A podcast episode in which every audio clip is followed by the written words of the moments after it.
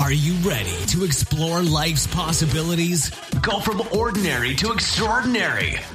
Then it's time to live limitless. To live limitless. Here's your host, Matt Bailey.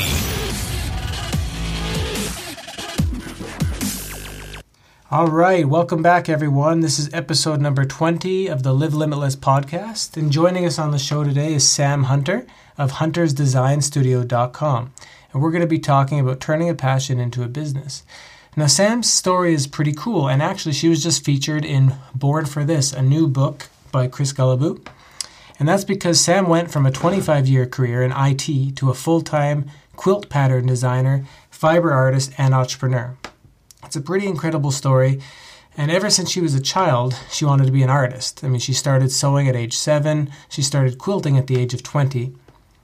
But, you know, after peer pressure and whatnot, she was encouraged to choose a more quote-unquote stable career, which is what led her t- to getting a degree in engineering and getting into the field of I T. Although Sam certainly doesn't regret her I T experience. I mean, she is a single mother and it did pay the bills. She still longed for that life of an artist. And then at the humble age of forty, she went back to school and earned a B A in sculpture and an M F A in fiber arts.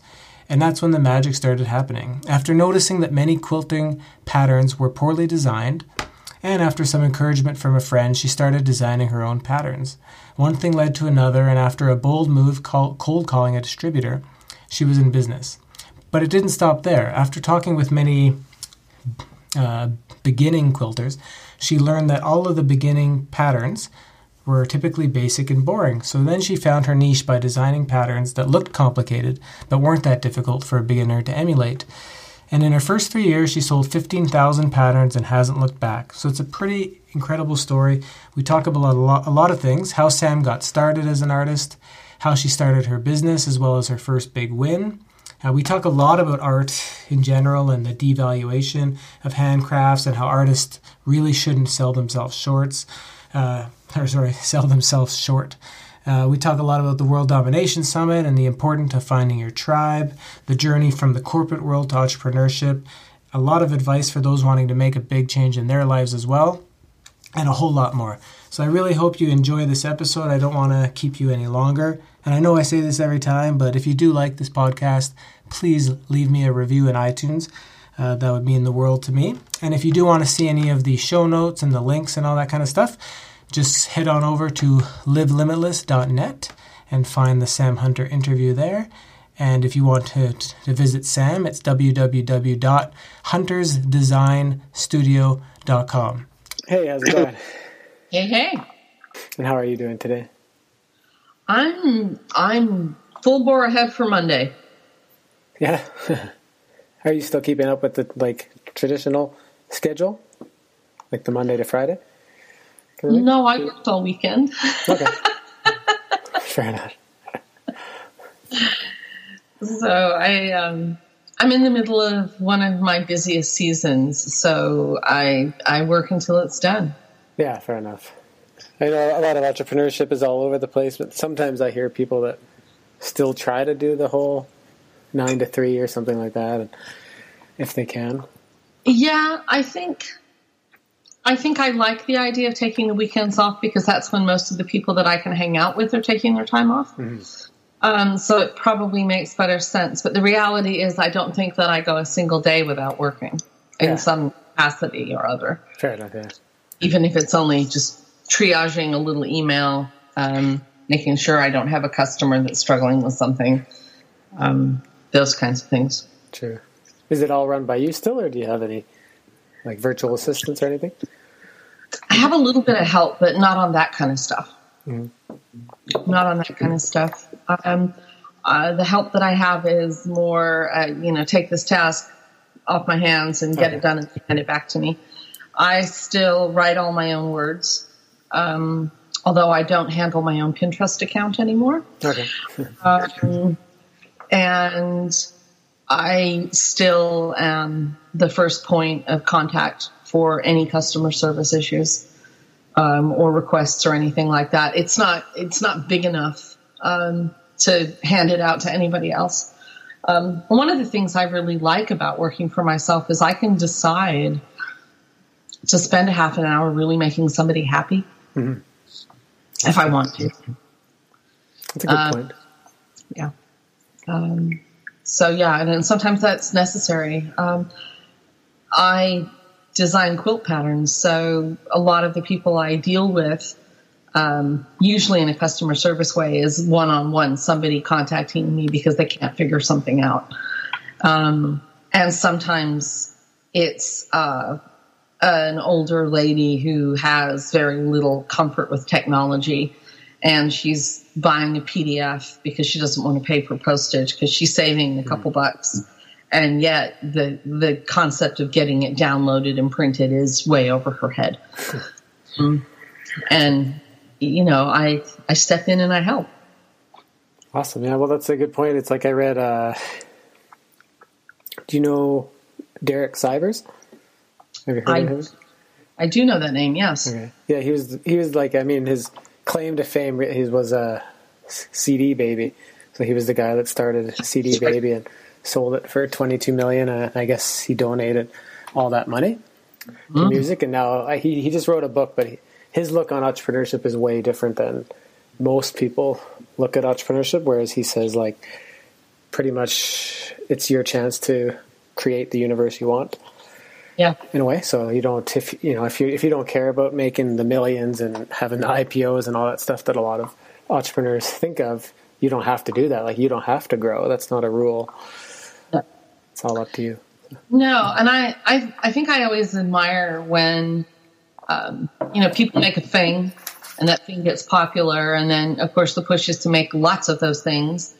Um, with the assumption that volume would also equal a lower price point, which would create more volume, which would create, you know, whatever kind of a growth pattern. And I, I always think it's really interesting to see people who go, but, but, but, but, but, but wait a minute, I don't, I don't want to be in charge of that. Yeah, yeah, of course. You know, I got out of that. I got out of that particular hamster wheel, and I'm not really anxious to repeat it. Um, and I'll be the first to say, you know, I don't do what I do for, you know, I do it for money. I wouldn't do it for free. Yeah. Uh, But having said that, um, I don't know how much you know about quilting, but in our universe at the moment, there's a bit of a kerfuffle going on. Um, quilting has always sort of been the craft.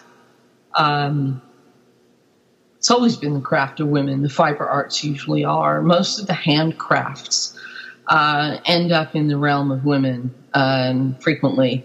And uh, because of that, there's they are devalued in a lot of ways. You know, like this painting that's only real purpose is to create beauty has a lot more intrinsic value in, in terms of sort of navigating the gallery system right. and all that kind of stuff than a handcrafted item does. Um, and like any of the arts, there's also that that bit of pushback of like, well, wait a minute. You love what you do. And somewhere in the middle of that, there's an underwritten, but then why should we pay you for it because you love it? Um, to which I always say, I know a lot of stockbrokers who love their jobs too, and they don't have any problem taking home a lot of money. Um, but the other thing that's happened in waves within um, quilting as a craft industry um, is every time technology has touched the industry in some way, there's been sort of a Luddite backlash to that technology in some way.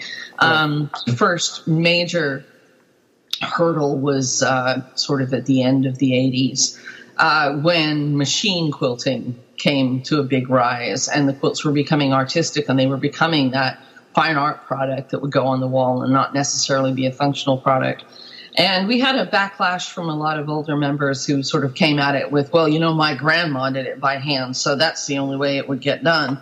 Um, to which people like me, and I was much more much more of a young whippersnapper at that point than I am now, uh, if my grandmother had had an electric sewing machine, you bet she would have used it. Um, and we've got a thing going on right now. Uh, something came up uh, like five years ago, a new sort of concept in quilting arose, and it's called modern quilting. And it has a lot of its aesthetics sort of based in um, mid-century modern type, uh, the sparse aesthetic and the negative space aesthetic and all of that kind of stuff. And it was perpetuated by an internet generation. It started on Flickr.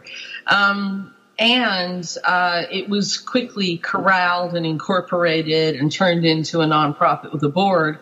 Um, and they frequently come out and try to define um, define it very heavily, uh, what it is. And um, one of the things that I found sort of in the middle of being told to define my art is, but you don't you don't get to tell me how I make my art. Also, in this sort of definition, they're they're definitely branding.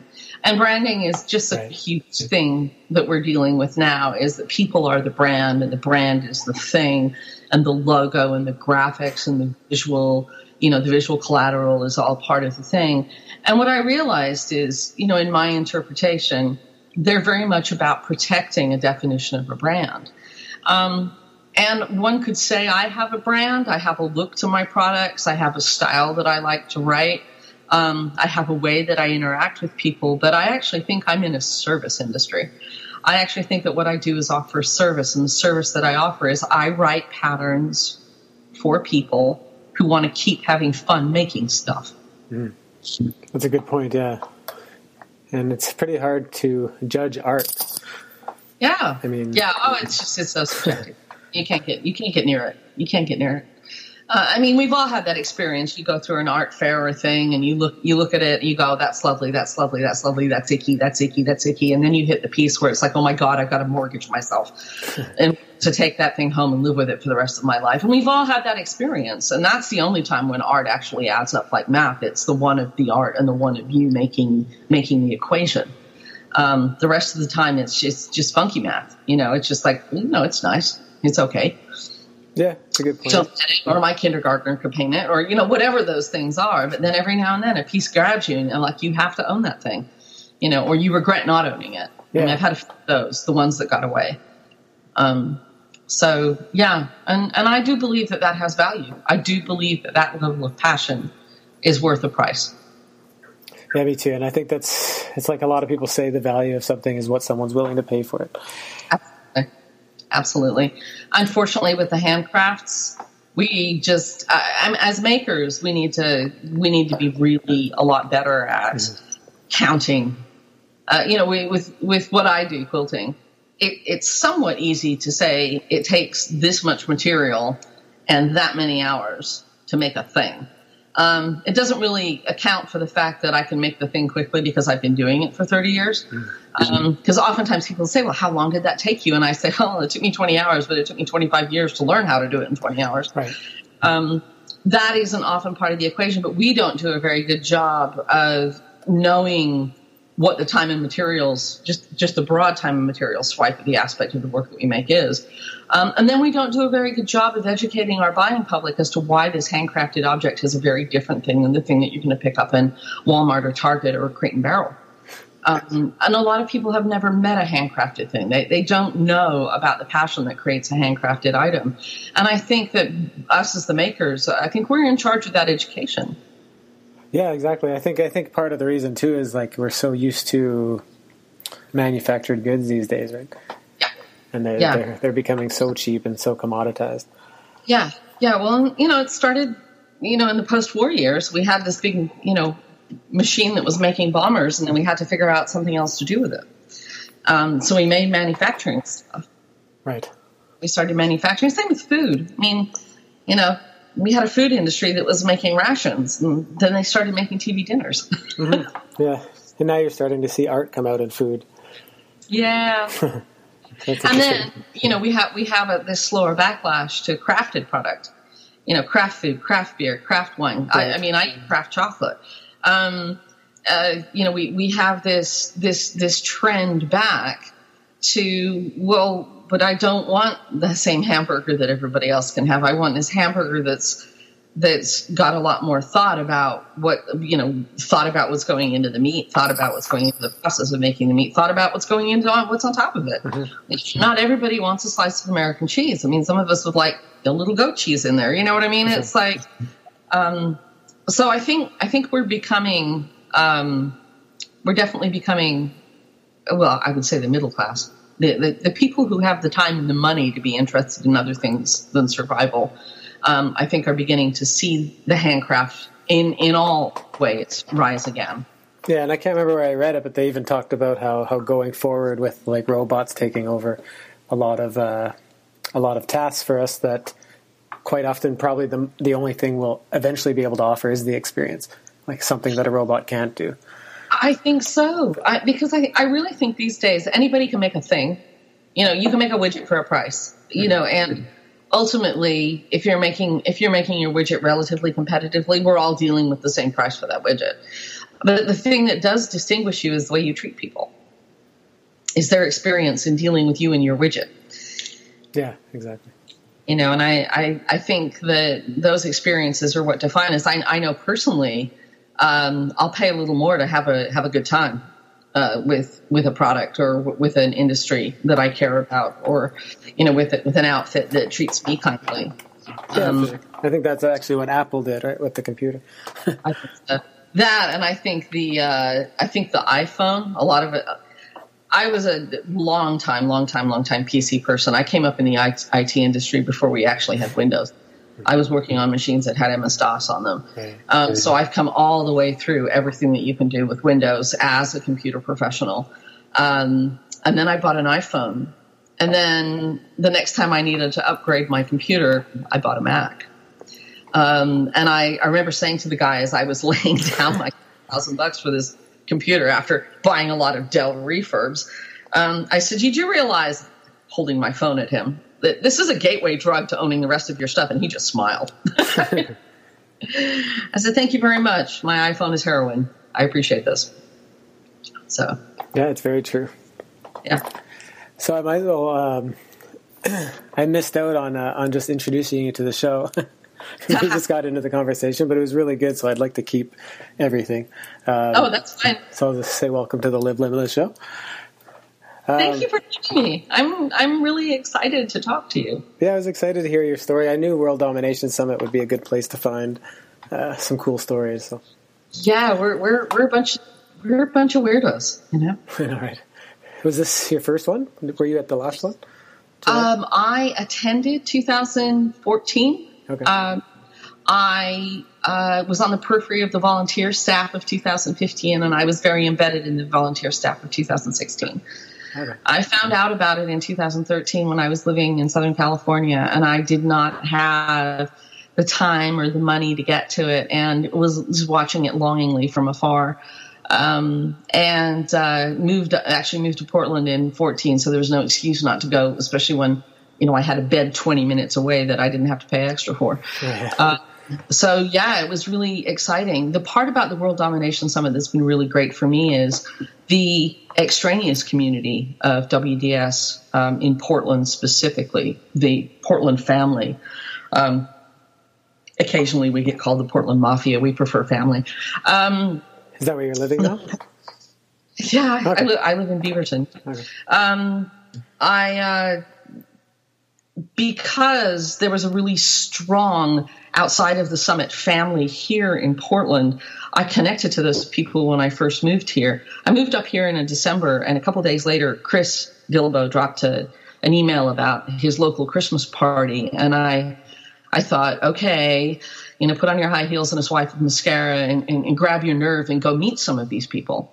And I I went to the party not knowing a soul. I didn't know anybody in Portland, let alone, you know, at the party.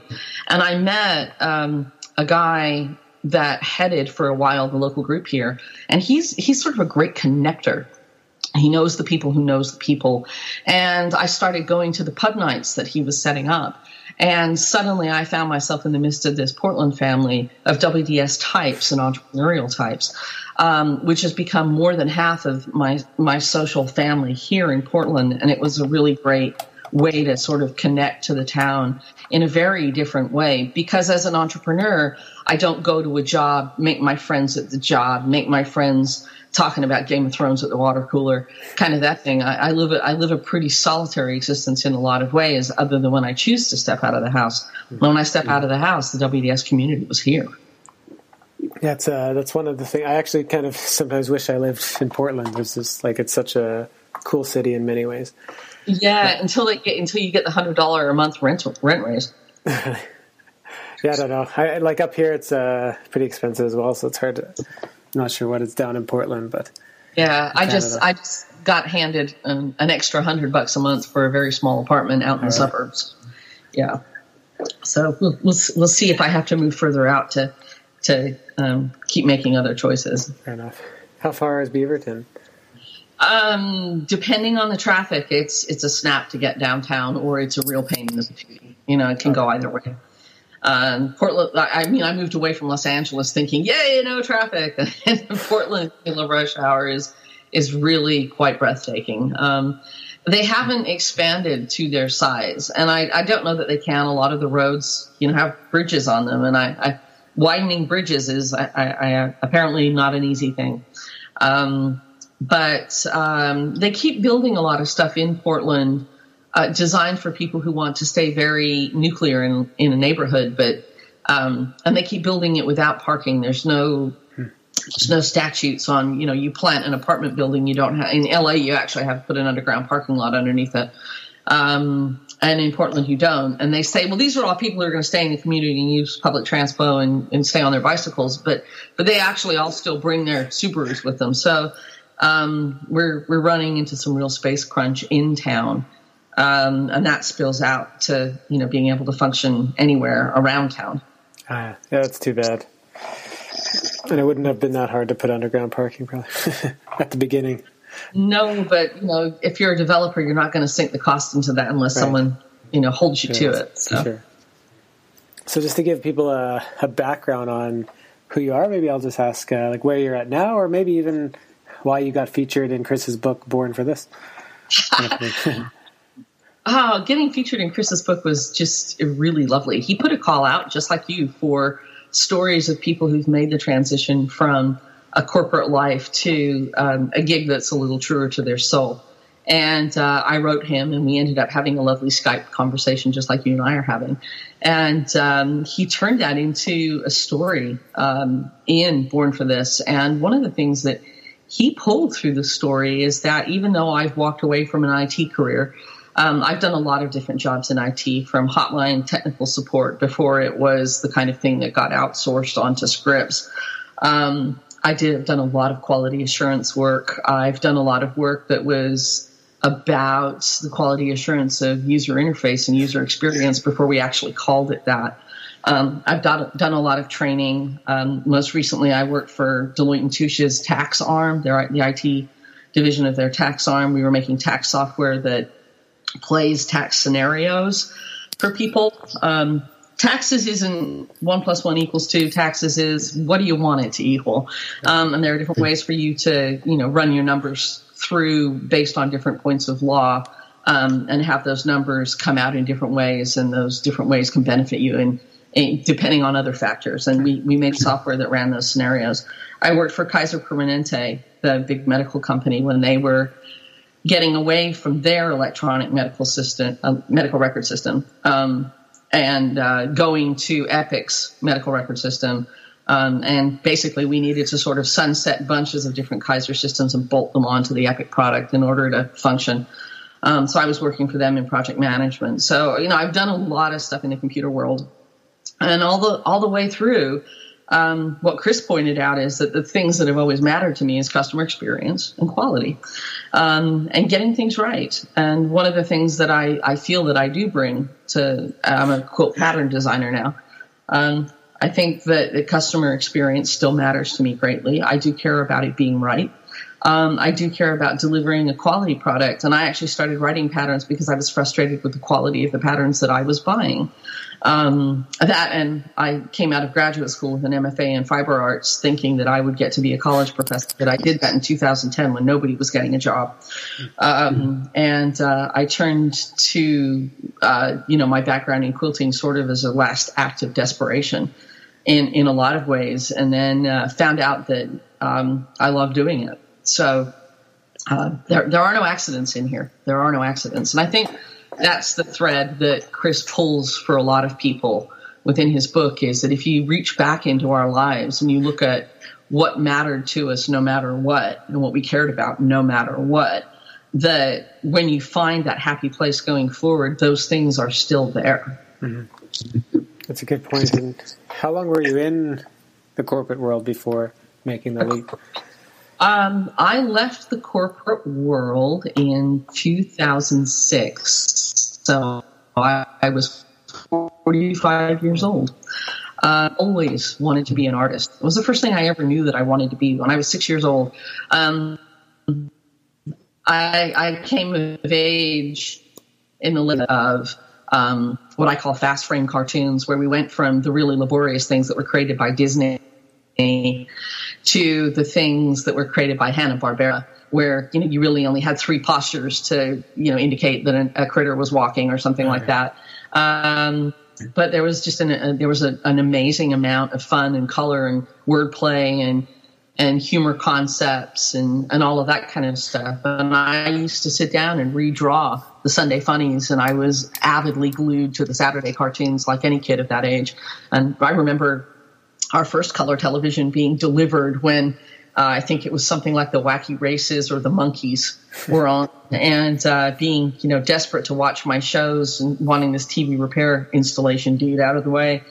Um, and it was a lot about words and color for me, which is what has, in the end, what comes out of my artistic career. As a fine artist, I play with words. Um, I, the book that I've written for the quilting industry has to do, uh, I created a, a pattern, uh, a set of patterns that is a lettering font that you can use to make words on things.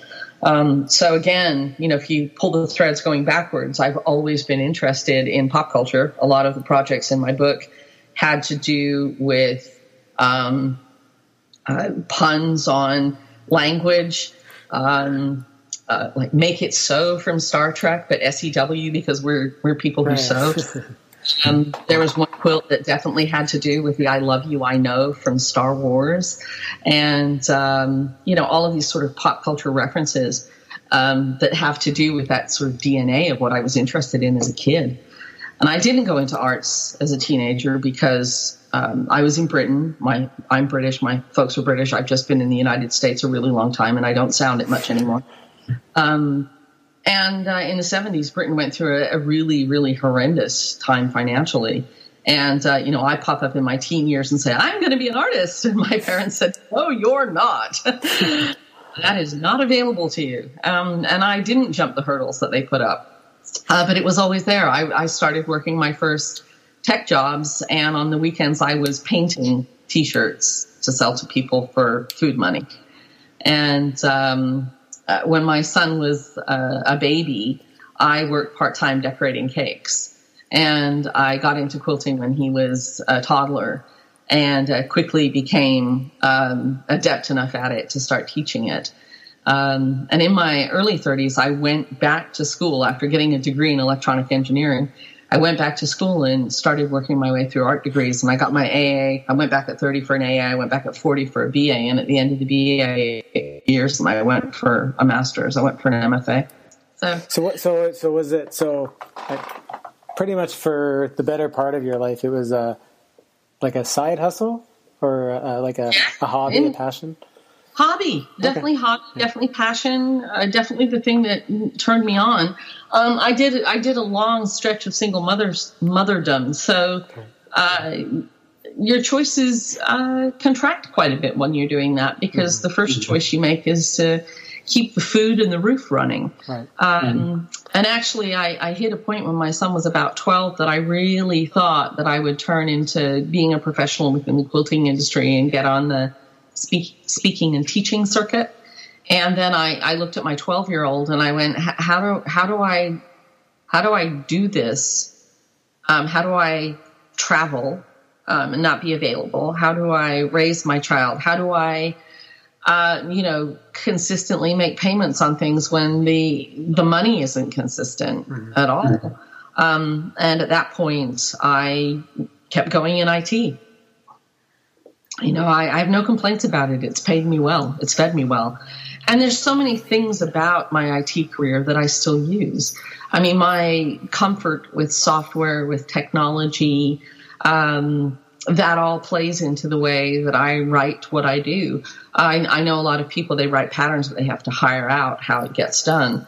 Um, I know how to get around InDesign and Illustrator. Um, uh, you know, there's just so, so much. I haven't designed my own websites. My first one was WordPress. I got some help when I tuned it up. Um, I got some help when I implemented a shopping cart. Uh, but you know, once it's all, once it's all in and running, I can pretty much manage it. I can't code it, but I can find my way around in it.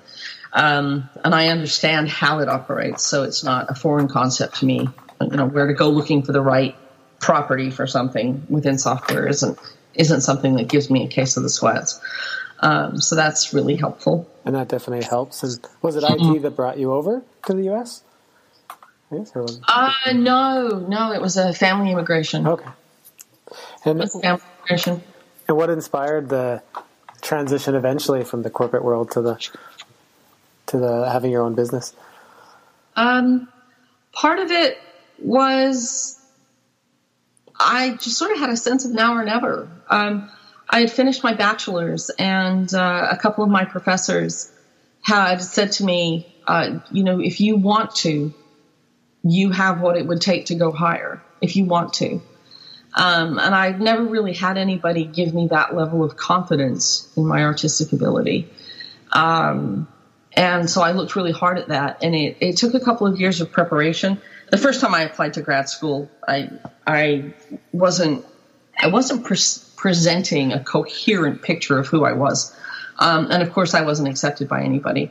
Um, And when I sort of knuckled down and really sort of streamlined the conversation that I wanted to be having through my art and with my art, um, I had more success in being chosen for school. Um, and at that point, my son was grown and he was launched. And, um, God, you know, I lived in a condo that was worth a half a million dollars and, and everything was rosy in two thousand seven. And by the time I came out of grad school, Um, the economy had tanked. Uh, my house was completely upside down. Um, I had actually had a heart attack while I was in school. Uh, found out I have some genetic health problems that needed to be managed. Um, and, uh, you know, and then coming out of school with all of that, um, it's sort of a health crisis of any description. Um, even, even if it's a health crisis you observe in other people, it can do a lot to really, really refine you. Um, and I came out of grad school heading towards fifty, having had a heart attack, you know, with a, a, a significant chunk of my capabilities now no longer available for play, um, because uh, energetically and physically there are things I can no longer do. And, um, I had an opportunity actually after grad school when I wasn't getting hired for any teaching jobs uh, to go back to the tech job I'd had at Kaiser. I mean, they, they came looking, ah, we understand you're out of school and your job's open. You want to come back. And, and I, I had a really tough day of thinking about it. And I just went, I can't, I can't, I can't go through what I've just gone through for three years to achieve this higher level of education and understanding, you know, not only the education Um, and the understanding that is given to you as a student, you know, or, or I would probably say actually fire hosed at you as a student. Um, and, uh, you know, certainly in the arts, you have a lot of make it bigger, make it smaller, make it pink, make it blue. You have a lot of people who are telling you how to make your thing. And somehow you have to come out of that with a voice that you believe in that, do- that doesn't matter if everybody else doesn't believe in it. Um, that I found out a lot of things about me as an artist while I did that. And I just thought that if I go back, back to technology, what was the fight for? Um, and, uh, fortunately I was, uh, given an opportunity to stay with a friend. Um, and that, that, that put you up for a few months actually turned into a really long time. Um, and she allowed me to sort of work my rent off by helping her out in a lot of different ways. Um, But uh, at the end, what emerged was this idea that I would write quilt patterns. I got a book contract. I launched a business. I got on the speaking circuit within my industry, and I managed to change directions. Um, I'm not for a single minute of any given day do I regret going through um, the tough times of grad school and the tough times of getting started in order to have it. But it's also one of those things that doesn't really get afforded to you and I, unless either you're sitting on you know, a well-saved pot of gold before you go into it, or you have the support from people who care that you get to where you want to go to in some way. I mean, I, I had a place to live. I was given a small studio in a friend's studio. Um, and this friend, his studio is really his fortress of solitude, as he calls it. And, uh, and he gave me a corner of it, um, which isn't really good for the way he works, but it sort of saved me and allowed me to work. And it actually allowed me to start my business and uh, write my book. Uh, so, the, you know, there was a lot given to me in order to make it do. This idea that you can just sort of quit your job and be passionate and it'll all come to you, um, I think we do a lot of disservice to people by giving them that. It takes a lot of sort of preparation, and it takes um, a really, really, really big jump out of the airplane to, to go for it, especially with something like technology backing you up, because you can step out of tech for a year and you can be out of date. Right. You can be completely out of date in a very big hurry. Um, and our industry, the technology industry, any industry at the moment, is not being kind to people of a certain age. And I'm of that certain age. I'm north of fifty. Um, and there's ageism is rampant in technology. There was a great New York Times article, um, I think September third, about ageism in tech that's going on in, in the Bay Area. Um, so to step, to sidestep technology when you're anything other than young is a very risky proposition, because the chances of you being able to come back to it are really, really hard. Um, I didn't know that here. I, I first heard about that from um, my wife's from Mexico City, and she uh-huh. has an uncle that used to work in I T in some fashion. I'm not sure yeah. which way, but I, I'm not sure wh- what happened there. But now that he's in his fifties, like yep. you can't find work anywhere, right? I mean. Uh, So I, I thought it was just maybe a, a Mexico thing, but yeah. it's no, it's it's happening everywhere. It's just really happening everywhere. Um, and, you know, it's unkinder to women than it is to men. It, it always has been. You know, we're we're supposed to be the everything, you know. We're, we're supposed to be beautiful and, and young, and we're supposed to be good to look at but not confrontational, but very, very talented and, you know, completely competent, but, you know, don't create waves. I mean, it's just that... that Sorry, that's a way feminist tack on that, but it, it's very true. Um, and as a woman in technology, I mean, I've been out of tech for ten years and I'm north of fifty. Nobody would hire me. Mm-hmm. It doesn't matter that what I used to do was project management, um, which thank goodness I learned how to do that, because boy, do I have to manage myself now. Um, but, you know, project management isn't a skill that necessarily ages. It, it it doesn't really have anything to do with the current amount of technology at all. In fact, somebody who solved a lot of project management issues would probably be a really good hire, but it's not really considered that. Right. And and I and I also I definitely agree with the the, the quitting your job cold turkey so. and going into business as being usually bad advice. And uh, I I definitely I like that there's a bit of a transition now to getting people to start a side hustle oh, instead, yeah. which is, I mean, it's also hard depending on, you know, if you have a family and a job, but even, yeah. even if even if you could find an hour or two a day yeah. to get something I got, started. Uh, I got my, um, I did my A A um, when I was married and had a lot of flexibility with my schedule. Uh, but my bachelor's, I went back to school with a full-time job. And, uh, you know, and chunked away at it a little piece at a time. And the arts, uh, you know, the homework in the arts is huge. Uh, I mean, homework in general is huge, but homework in the arts is huge because you have to make things. Um, and so, I, you know, there was a lot of there was a lot of socializing I didn't do in order to do this. Um, and you know, then then I you know threw it all up in the air to go to grad school. And oh, I remember. I was in Virginia. I was t- talking to my father, and, and I remember him saying, you know, why haven't you gone to see this Civil War battlefield or that Amish country quilting people farms or something? And I remember at the time, uh, you know, um, I color my hair, and, and, you know, the evidence of what the true color was was very, very evident at that point. Um, you know, my my toenails were too long. And I, I mean, I just remember saying to him, I don't have time for personal grooming. Where am I going to go see, uh, you know, the Civil War battlefields when I can barely keep up with my homework and feeding myself? Um, and that's, unfortunately, sometimes that's what it takes, is that sort of level of um, And for me, that was what it took at the end. You know, to get the M F A, it took quitting everything and giving it my entire attention after really going through my life, working and working on a degree and parenting my son and, you know, really being the queen of juggling balls for a really long time. When I chose to do grad school, I chose to do it in an all or nothing way. Um, so that I could really immerse myself in the experience and hopefully get the absolute best out of that experience that I could. Uh, but it's not, you know, again, it's not really um, something that's always available to you. And sometimes it's not something, you know, those big moves don't have to happen till the end. I mean, I think Chris's book is fabulous for talking about how you establish the side hustle while looking at the values that matter to you the most. The other book that I would highly recommend is Elizabeth Gilbert's Big Magic, because um, she talks about why on earth would you ask your art to support you financially before your art even knows what it is. Right. And I, I think that's a really valuable conversation to have with people, because this, you know, throw it up in the air and it's all going to work out. If you're really stressed about how you're going to feed yourself, you're not going to make good anything. Yeah, it's true. It's just going to cause more stress. Yeah. Or you start taking gigs that are about the money and not about the work. That's true as well, yeah.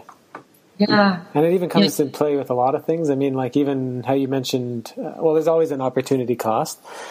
And yes. even in my case, I left, I think, after one of uh, the four-hour work week and a bunch of, of books that I read that inspired me more so to travel. So yes. I left for like the better part of four or five years. Yeah. And I'm not in tech, so it's not in that way. But even in the business world, I just think in corporates in general, they don't like to see like a five-year blank. No. And they really don't well, like to see you having your own business, because oftentimes I was using my own. Uh, in that in that time, I had started some blogging and a, a business online. But that's also not usually looked very favorably from from a corporate standpoint. It, it's interesting because, you know, now that you talk about it, it's like the corporate structure expects us to be the sort of the cradle to grave employee that we used to be in the fifties, you know, where you started your job in the mailroom and you worked your way up through the this and the that and the this and the that. And maybe you made it to one of the, the top executive positions, and you knew that you were going to have a nice retirement. You know, you were going to retire well. You got a gold watch. People appreciated your contribution. Your contribution mattered. You weren't always considered the first guy on the chopping block because you were expensive. Um, and now we have a culture that is based on a much more nimble way of doing business, where we're constantly assessing what works, what doesn't, where's the fat, where can we trim it? And the fat that we trim are experienced people. Um, and we don't offer them that thirty-year golden handshake in terms of retirement anymore at all. I mean, nobody, nobody will take a job today that they expect to still be at that company in thirty years. I mean, it, that those jobs just don't exist in today's market, but we're still acting like the employees should be loyal to us in that way. Right. Yeah, that's and, interesting. You know, it, it, it doesn't happen that way. It doesn't happen that way. And then in, in terms of your, just getting back to the business. Um, yeah. So you said uh, you got a lot of help in that way when you got started with it. And then how did you first get started? Like, how did you... What was the? Did you already have the idea for the business as uh, as bringing it online, or basically how did you get started and and uh, well, what was your start, first win? You got it. Uh, I had started quilting in the late nineteen eighties, and uh, I very quickly became passionate about it. I had sewed as a child. I, I grew up sewing. I sewed with my mom. I sewed with my grandmas. Um, one grandma in particular was the grandma that I got parked with a lot as a teenager. When my parents wanted to go away or do something for the weekend, I got sent over to grandma's house, and she and I would sit and sew. So I sort of came up, uh, you know, with my hands in sewing in a very sort of old traditional way of it being the woman crafts that are handed down through the women folk of the family. Um, when I came to quilting, um, I had been a very avid uh, cross-stitch and embroidery person. Um, and suddenly I realized that twenty hours on a piece of cross-stitch would make this little thing on the wall, and twenty hours on a quilt would cover a bed.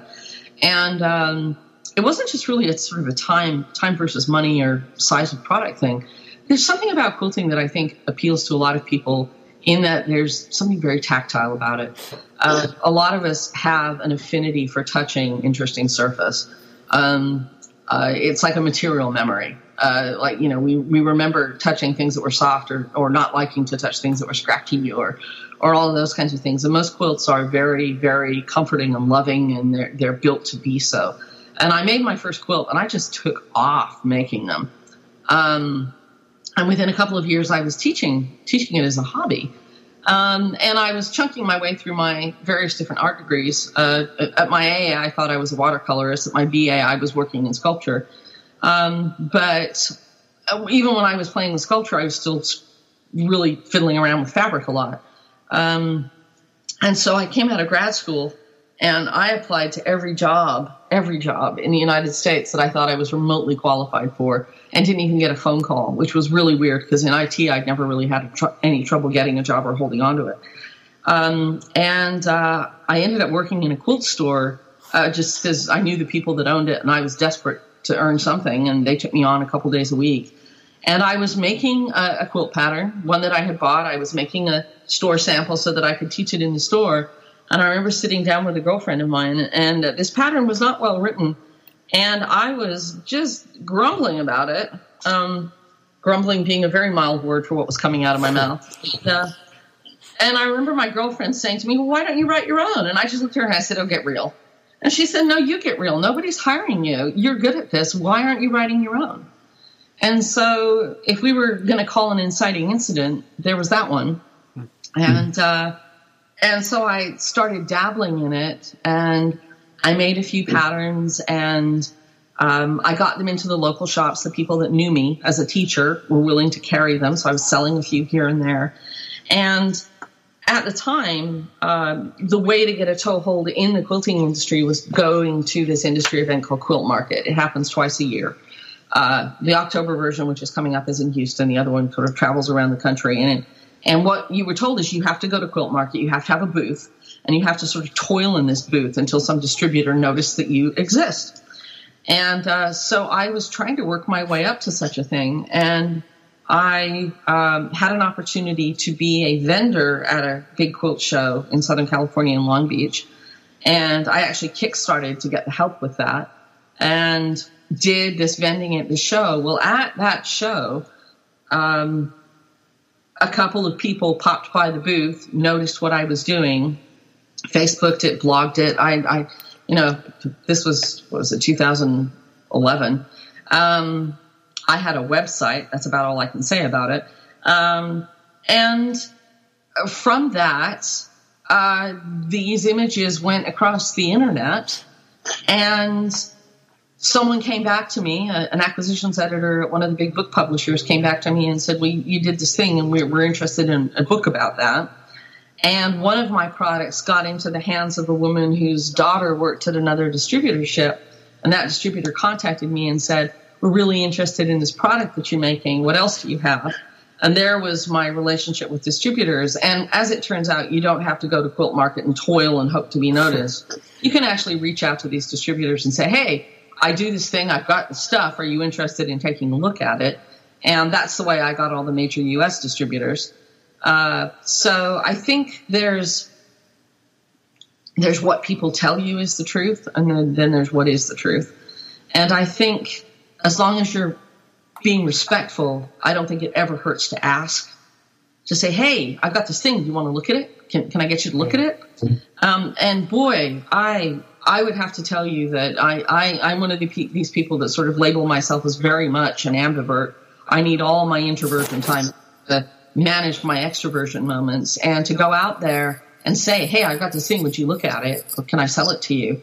Um, has been just the most terrifying thing that I've had to get used to doing. And now I'm at the point where I realize that if I don't ask, the answer is no. And if I do ask, I now have a chance of a yes. Yeah. That's true. You know, just like three years ago, I took a, a door-to-door sales job.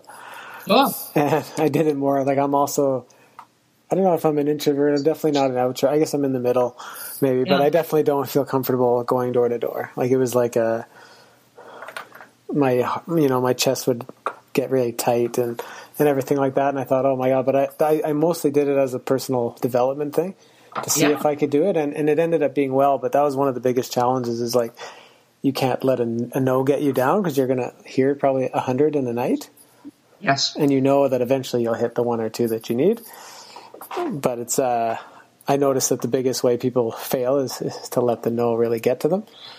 Yeah. And then it's over. Because once you get in a bad mood, then it's, it's the end. Well, and fear fear of the no is crippling. Mm-hmm. Um, and I, I don't I don't think I don't know. I, I you know, as Monty Python used to say, nobody expects the Spanish Inquisition. I mean, truly, of all the stupid things I've gotten up to, nobody has yet called up a firing squad. Yeah, exactly. Well, it's it's it's like people being afraid of public speaking. It's yeah, terrifying, exactly. But there's not really, you know, there's not actually a threat Mm-mm. involved. Mm-mm. Yeah, so that I mean that's really how it happened, and and then you know from there distributors sold my products to quilt stores. I started also selling direct online. Um, I've got I'm about to release I've got forty-three active patterns right now, uh, which is a pretty big catalog.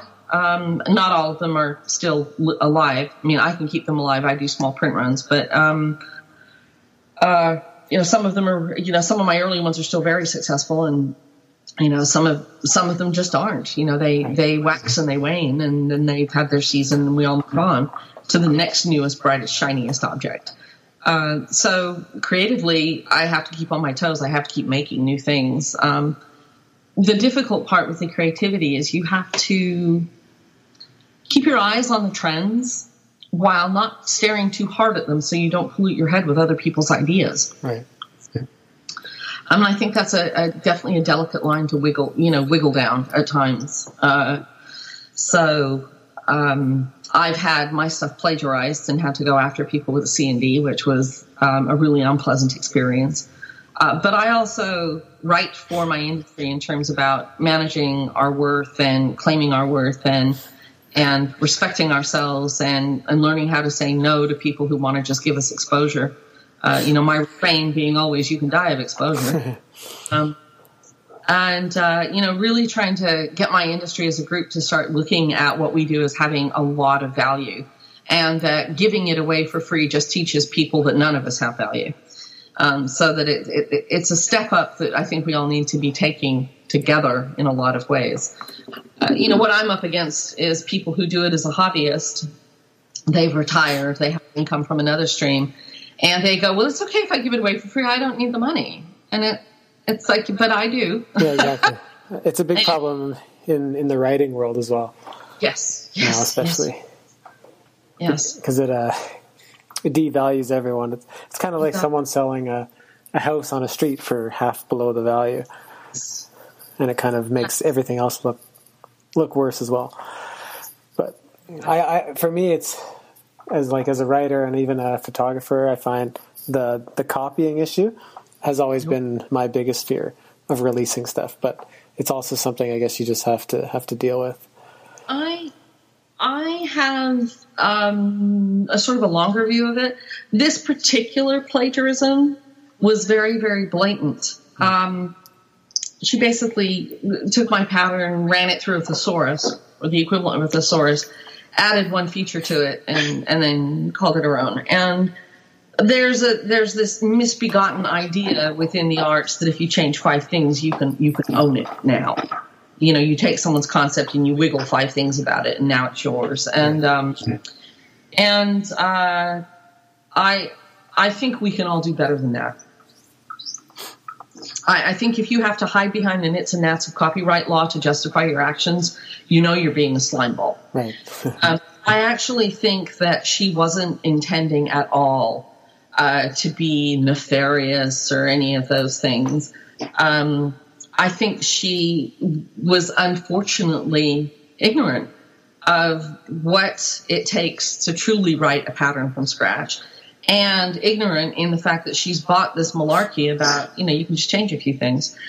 There's an artist, I want to say it's Chuck Close. It might be Chip Kidd.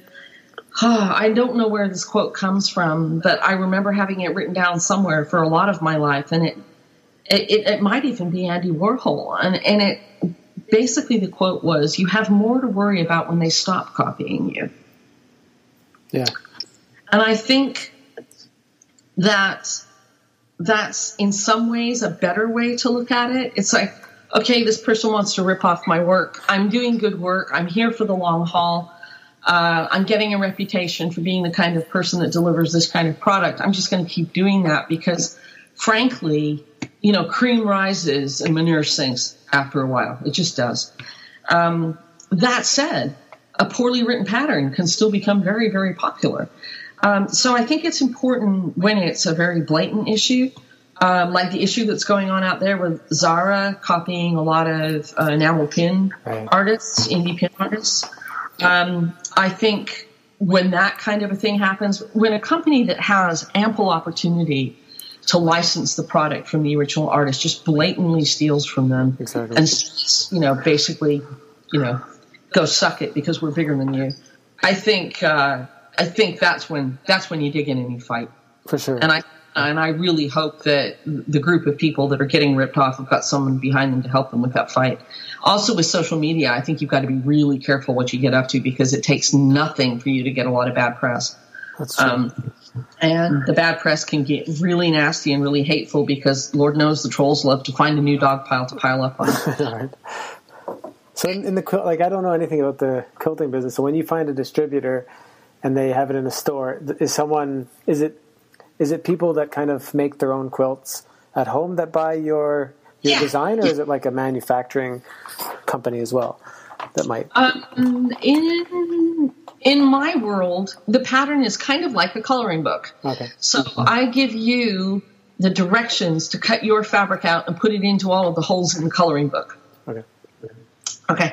So usually it is sold at the one-on-one level to a customer. The customer wants, they, they see my pattern, they go, that's pretty, I want to make one of those, I'm going to go buy the fabric. Um, they don't usually buy the fabric that I've used. A lot of people like to make the picture that they see.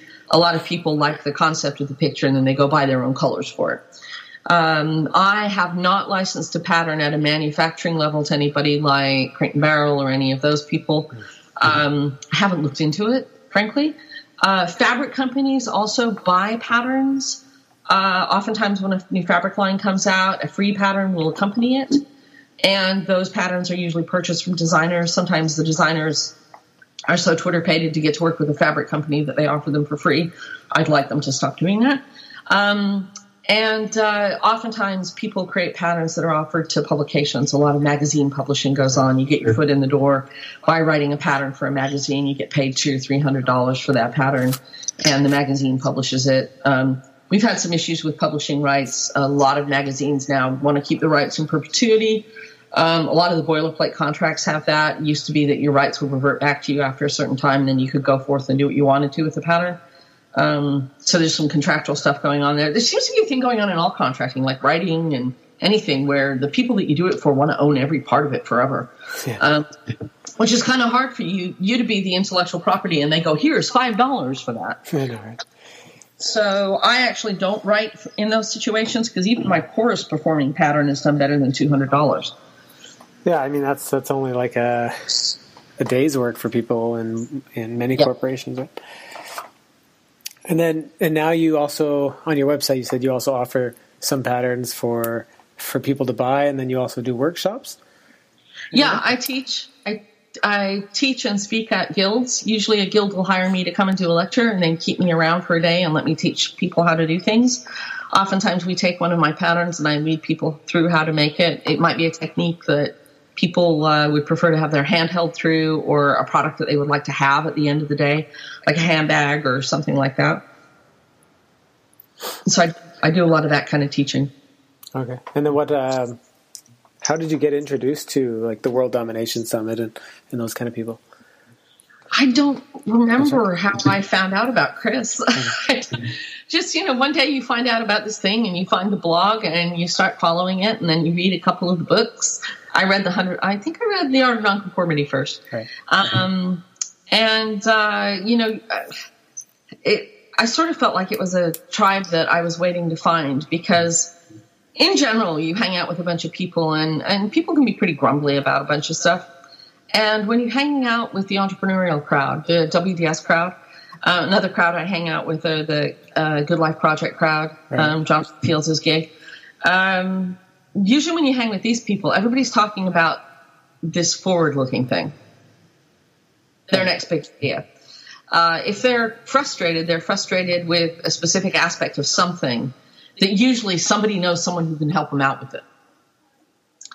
Uh, so it's a, it's a really positive crowd to be around because everybody is trying to move forward into something. And usually the something that they're trying to move forward into is something that's really quite heart-centered or soul-centered in the way that they're approaching it. Uh, whereas, you know, the corporate climb looks a little differently. Yeah, that's true.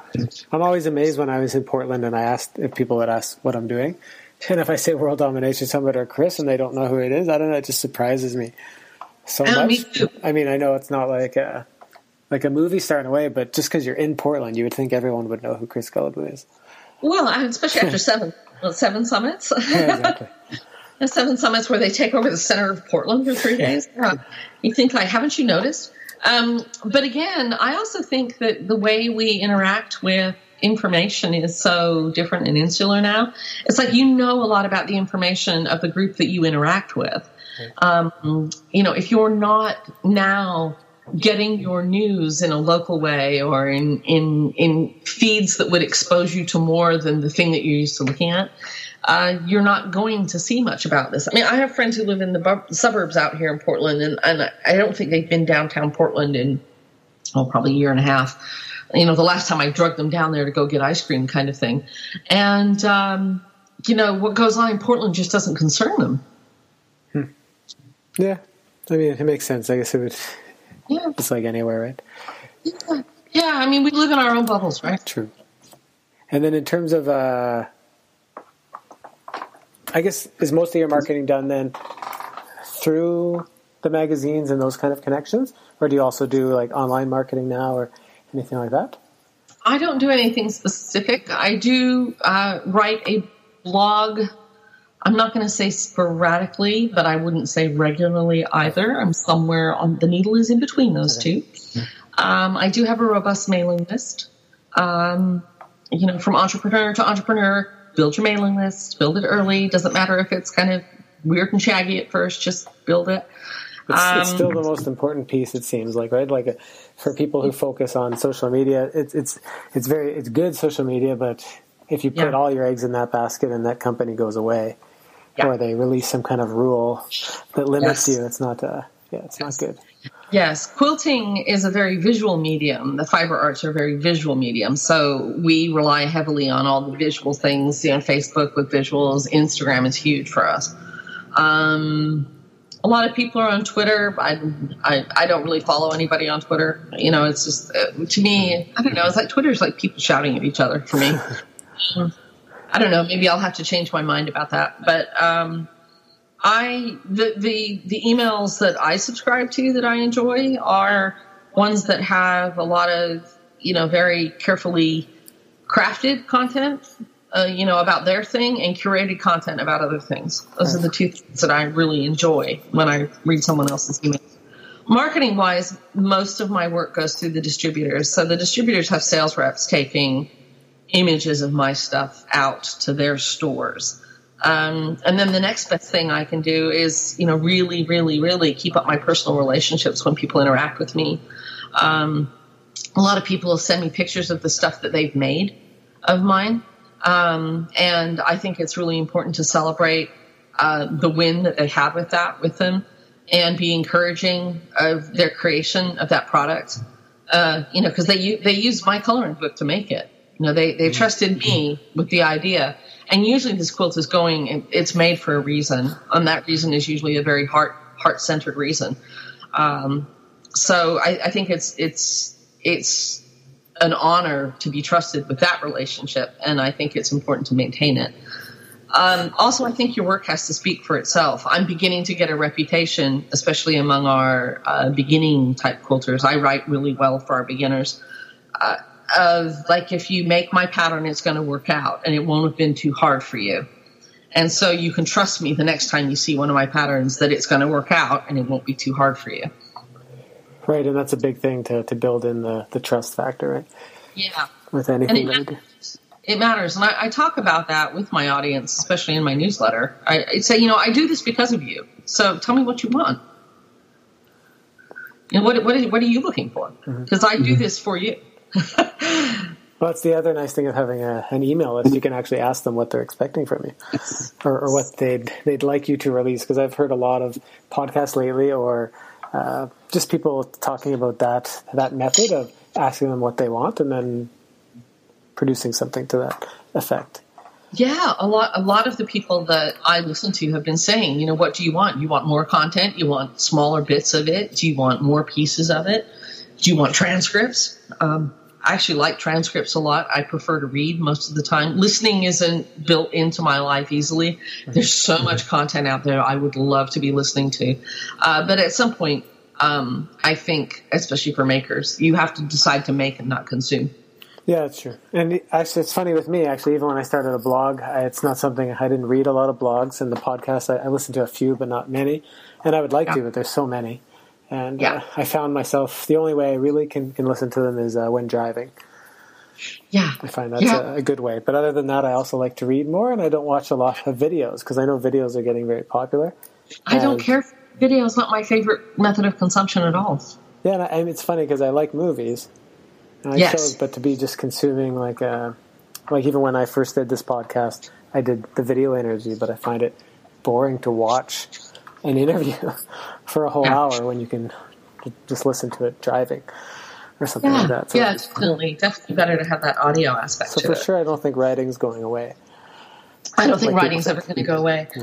We're we're all too way turned on. I, I mean, when you find something that's beautifully crafted in words, it's so lovely. Even if it's a topic you don't care about, the craft of writing is so beautiful. And we have a lot of people who are still doing it really, really well. Yeah. And uh, and even I, the ebook thing, like I still, I have ebooks, but I still love the physical book more. Yes, yes. I, I, I've gone over to Kindle for anything that doesn't have imagery. Yeah, which makes sense, yeah. Yeah, and unless it's a book that I think I'm going to, you know, take a highlight or two because there's so many, you know, really beautiful things that I need to keep track of, at that point I'll go buy it in hardback and I'll deface it um, and keep it forever. Uh, but most most of my past is what I call throwaway books, books that I would read and give away to somebody else. Those are all now electronic. Um, so. In terms of, uh, so it's really great. Like the, I always like to, when, whenever I, I meet people Of, of all ages. Like, I think like one of the cool things about living in today's world is even though it's still difficult to start a business or do something different in terms of marketing and everything, but it's, it's also the easiest time in history to do something I think that so. you want to do, whether it's, whether it's traveling or whether it's going back to school or starting a business or whatever it is, even just a, a side hobby. I just find there's so many ways to get involved now. And do you, for someone out there that's looking to make a, a change in their life, like what kind of advice would you give? Get, well, get curious and try a lot of stuff on. Uh, I think, I think it's very difficult uh, for us when we're young. I mean, we're, we're just not fully formed. I mean, as I say, I, you know, I'm north of fifty and I'm not fully formed. Uh, so I think it's ridiculous for us to imagine that at eighteen, twenty, twenty-five years old, that we can know what our life's answer is. Some of us do, uh, and some of us don't. Some of us just don't. We have to go experiment with a lot of things. I'm lucky in that I've always known art was the answer. I just didn't know how that was going to appear for me. And I've tried to walk away from art many, many times in my life because a lot of people tried to convince me that art wasn't my answer. Um, I was a licensed massage therapist for a while. I actually went to Chinese medicine school for a year. Um, You know, I've tried on all of these different things, but I think it's really important to go try them on, because I think in trying them on, either you find more reasons to be more deeply curious about them, or like with Chinese medicine school, absolutely fascinating, still fascinating to me. One of the great things about it is now that I'm somebody with a lot of health issues, I think it's made me um, a more proactive in my self-care to have gone through that school and now know what I seek in terms of a healthcare provider. Um, but I certainly won't go in my box going, God, I really wish I had tried X, because for the most part I have. I've gone and tried X. And I think you have to try. I think you just have to try. I mean, if you're curious about pottery, take a class. You know, if you're if you're curious about, uh, you know, I don't know, becoming a Cirque du Soleil gymnast, go figure out how it's done. And usually the first avenue is go find someone who's doing it. Ask if you can have a half an hour of their time or a cup of coffee. Be respectful when you approach that time. Um, have a list of questions that you really want the answers to, and ask them what was the path. Because usually what you find is the the actual path to anything wasn't the path that you think it is. And I think that's also something that's easier in today's world is is trying things, because there's a even in person, but also online. There's just so many ways, oh, to YouTube yeah. videos and, yeah. and all kinds of ways to get started. And that, that's pretty much how I started experimenting with creative things. Was just if I saw yeah. something that piqued my interest, was just going out and doing it. And then every time you do it, you get more confidence in trying new things. Yeah, yeah, but I think I think you just have to remain curious. Mm-hmm. Uh, I think it was Einstein said, you know, I'm not necessarily brilliant, but I am very, very curious. Um, and, you know, I think we could argue about the brilliance part, but obviously he was very curious. And I think curiosity is just like the first thread of anything. It's just like, well, I wonder how that works, or I wonder how you do that. And with today's ability to be connected, I mean, you want you want to know how somebody learned how to drum a certain riff. There's a way for you, through social media, websites, whatever, to get a message to the drummer and say, well, how did you learn how to drum that riff? Mm-hmm. Um, so I think... It's I think pretty amazing, it's, actually, how many people will like respond to you. Yeah. Even when they're semi-famous or famous. It's it's, yeah. it's, it's amazing, yeah. Yeah. Yeah. I, I think we all I think we all want to be heard. I think we all want to be seen. And when you approach someone and say, hey, I hear you, I see you, how do you do your thing? I'm I'm fascinated by that. I know I give those people my time. And it's one of the, I was telling my wife the other day, there was a, a great piece that Tim, Tim Ferriss wrote in the four hour work week about thinking big, and how oftentimes it's actually easier to think big than to think small, because everyone else is thinking small. So it's actually more crowded. Yeah. Nice. Yes. Seth Godin goes in, into places like that. There's another one. If you, if you want a daily dose of, oh, how to become better at what you do, Seth, Seth Godin's newsletters. Oh, my gosh. I don't know. I don't yeah. know how he writes so much, but. And so succinctly. I mean, exactly. The guy gets it in four sentences where it take the rest of us three days. For you sure. know? Actually, so. on, on that subject, too, like what what are some books, or or it can be any other mediums of of inspiration, but what things have uh, inspired you along the way that you'd recommend along to others? Along the way, uh, uh, well, Big Magic is, is a current favorite, uh, Liz Gilbert. Uh, one that I read, well, it's probably almost two years ago now, it's called Essentialism by Greg McKeown. Fascinating, fascinating book, probably the, one of the most impactful books I've ever read. Um, read. Um, it talks not about how to get more done. A lot of productivity books are about how to streamline the things you do so you can do more of those things.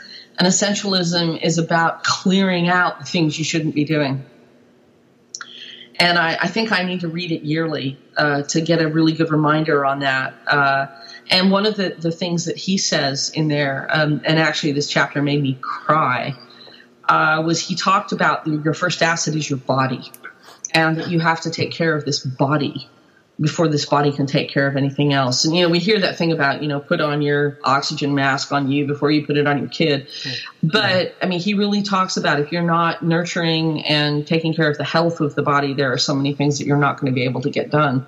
Um, and being as I've lived, you know, with with health crisis for uh, quite a few years now, um, this idea that my body has to come first all the time, Uh, was something that I, I really had to get behind, and uh, he explained it in a really beautiful way.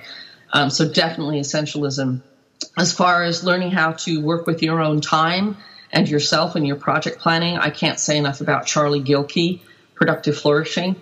Um, one of these days he's going to write a book, and I, I'm going to look forward to reading it, but his project planning methodology Uh, has certainly made my life more doable. And the best thing that it's done for me is helped me be very realistic about how I plan my time, so that I wasn't always like trying to cram twenty-four hours of work into eight hours and come away not having got it done and then feeling like a loser about it. Um, I so, that, I think yeah. I'll, I'll need to check him out. Yeah, he's he's a really, really, really strong one. Um, you know, there are a hundred really amazing books that anybody could uh, talk to you about. But from from terms of entrepreneurism, I definitely like Essentialism. I, I really like Chris's Born for This book. And in terms of if that entrepreneurial idea has to do with the arts, was Gilbert. Okay. Was Gilbert, the Big, Big Magic. Magic. Yeah, I think yeah. I heard that on the last podcast I did with um, – she also commented on the World Domination post, um, Jennifer. Yes. And what about yes. the, doing the? She's doing the, the homeless tour. Just say hello. Yeah. So you probably. She also recommended that book. So.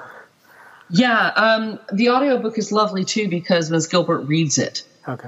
And okay. so it has it has all of her inflection. You know, you're not reading it in your your head. You're reading it in her voice. Um, with with her emphasis and her way of explaining things, and it's beautiful. It's beautiful, um, and it's it's one of these reads. It's not a hard read at all, but it's a very profound one.